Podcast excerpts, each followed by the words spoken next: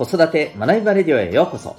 今日もお聴きいただきありがとうございます。親子キャリア教育コーチの前城秀人です。子供の才能、強みを科学的に発見。本当に目指したい目標を実現する方法を学び、コーチングで実践。変化の激しい今、未来において必要な人生を作る力を伸ばす。そんな親子サポートをしております。このチャンネルでは、共働き子育て世代の方を応援したい。そんな思いで子育てキャリア、コミュニケーションに役立つ情報やメッセージを毎日配信しております。今日は第580回になります。出来事の意味をどう捉えるか。そんなテーマでお送りしていきたいと思います。また、この放送では演劇は生きる力、子供のためのドラマスクール沖縄を応援しております。さて、えっ、ー、と、今日はですね、えー、出来事の意味をどう捉えるか。まあ、どう捉えるかというのは、ポジティブに捉えるか、ネガティブに捉えるか。まあ、えー、シンプルに言っちゃうと、今日はこういうお話でございます。えー、まあ、どう捉えた方が、え望ましいかというと、まあ、言うまでもないですけれども、まあ、なかなかそれってね、難しかったりするなというのも現実としてあると思います。で、え、ちょっとですね、皆さんにですね、過去のご自身のことを思い出していただきたいんですけれど、例えば過去にですね、えー、受験で、まあ、不合格になったことありますでしょうか？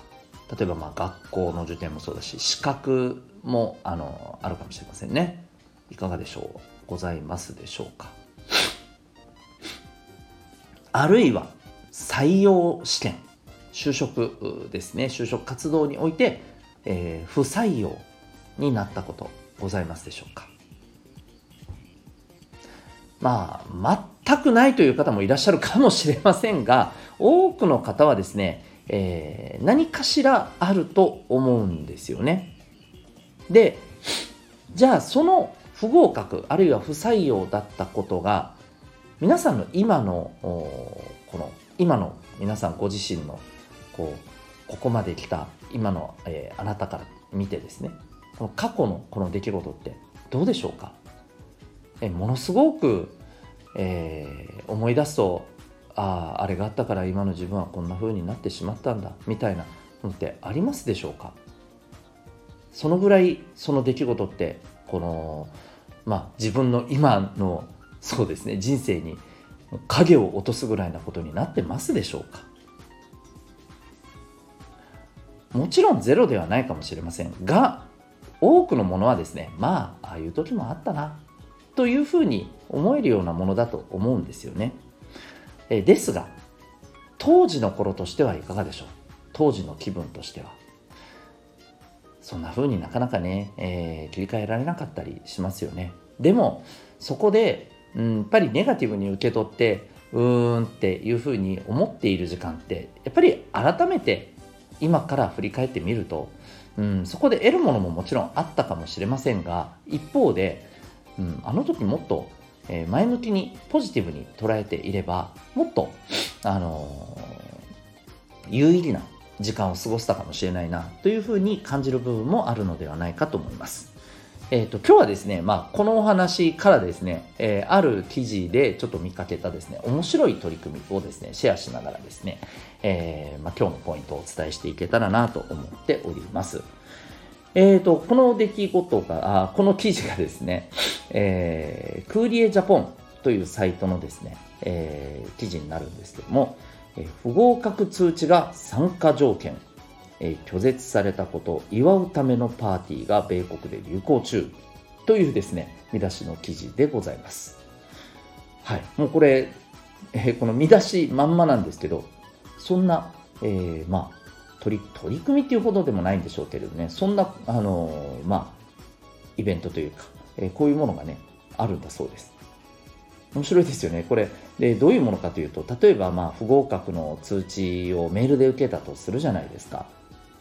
で、これをですね、えー、印刷出ししてですね、で、これ自体が、この、えー、拒絶されたことを祝うためのパーティーの、まあ、えー、いわば参加チケット代わりらしいんですよ。で、えっ、ー、と、ここ、このパーティーに参加で、このパーティーってじゃあそもそも、あの、どこがやってんのっていうと、えー、まあ、アメリカの一部の高校や大学あるいは大学院らしいんですね。うん、で、まあ、そこではですね、えー、この参加された、まあこうね、不合格になった人たちがまあ参加されてるわけですけど、えー、そこでですね、えー、まあこの参加者各自がですね自分をまあ不合格にした、えー、ところの学校名を声に出してですね、えー、でその、えー、印刷出した紙を参加者たちの前でシュレッダーにかけるとで参加者全員が「イエーイ!」みたいな感じでねあの喜ぶと。うん、でまあこれですねあのこれだけ聞くと、うん、なんか無理して喜んでません？みたいな。それってなんか効果あるの？みたいな。風にね思うかもしれませんけどもここが僕はちょっとねミソだなと思うんですけど。えー、っとですねこの参加者の方々はここでね、えー、こういうふうな、まあ、制約というか誓いを立てるんだそうです。え、ここですね、え、進学する大学によって決して自分は定義されたりしない。ね、ここですよね。うん。やっぱりここがすごく大事なんですよ。うん。これどういうことかというと、えー、2つ僕は意味があると思っていて、1つは、まあ、合格、あなたはここの学校にふさわしくない人物だみたいな、うん、そんな定義ってそれこそねまああのー、ひろゆきさん的に言うとあなたの感想ですよねじゃないですけどそれはあなたが勝手に決めたことですよねと、うん、でだから何ですかっていうね、えー、まあ、そういう意味合いで、えー、自分を、えー、まあ一つのあの、ね、学校が定義しただけに過ぎないと、うん、な大したことじゃないと。いう意味合いもありますしもう一つはですね、えっ、ー、と、違う可能性に、まあ、あの、橋がかかった。うん、可能性、違う可能性が大きく広がったというふうに、まあ、捉えるという意味があると思うんです。で、ここって僕すごい重要だと思っていて、えー、そうなんですよね。これだから合格した人にはむしろなんかちょっとえー、合格した人をあのディスるつもりは全くないんですけども合格しちゃうともうあじゃあ、えー、その学校でここから何年間は過ごすっていうもうあのある意味人生のステージが決まりましたねってことじゃないですか。基本的には。あもちろん途中で辞めるっていうね可能性もありますけど、うん、でもまあある意味可能性がもうここですっていうふうに限定されちゃうわけじゃないですか。でも決まらなかったってことはそうなんですよ、うん、別の可能性に道が開けたっていうことでもあるんですよね。ここがすごく僕はあのあなるほどなって思ったんです。うん、で、えー、この出来事をですねやっぱり不合格っていう出来事をあ自分はこうやって否定されてしまったっていうふうに、えー、捉えてでそれを引きずるよりもですね、えー、こういうふうに考えられる方がまああのなんか綺麗事とかではなくですねえー、すぐに次の行動に移せますしもちろんあの、ね、私たち生きてる時間って限られてますから、えー、限られた時間を合理的にね有意義に過ごせると思いません？っていうことだと僕は思ったんですよね。はい。もちろんね、あの、何がいけなかったのかなとかね、一生懸命それだけ取り組んでた目標であれば、えー、何が足りなかったんだろう。次に、えー、こうならないためにはどうするべきだろうっていうものを分析振り返ることは大事ですよ。でもそれと、えー、自分が否定されたって、え自分の自己、ねえ肯定感自己効力感をですね失って、えー、うつうつとするのとは全然違うじゃないですか、うん、そこの分析は分析としてですねえー、いや、まあでも逆に言うと新しい可能性が見つかったわけだし、うん、まあ、所詮ね、えー、この大学がこういうふうに、この学校がこういうふうに、えー、言ったに過ぎないんだと。うん。それだけの話だと思うんですよ。はい。本当に。うんうん。えー、ですので、まあ、あの、こんな風に捉えられるようなメンタルをここで養うことも僕は大事じゃないかなというふうに思います。はいえー、まあいろんな捉え方があるとは思うんですけれども、えー、一点、えー、私たちは時間って限られてますその時間をですね、えどんな風に過ごすのかうん、どんなふうに過ごしたいのかっていうことを考えてみた時にこういう捉え方こういう、えー、まああの取り組み取り組みというかねこういうふうな時間って僕はすごく重要だと思います。はいえー、皆さんもぜひですね、えー、私たち自身、えー、ご自身あるいはお子さんがですね、えいろんな出来事に、えこれからも会っていくと思うんですけどその時にですねやっぱりそれをどう捉えてどう時間を有効に使えるかそんな自分になれるかということを考えてみてはいかがでしょうか。ということで今日はですね、え、出来事の意味をどう捉えるか、そんなテーマでお送りいたしました。最後にお知らせをさせてください。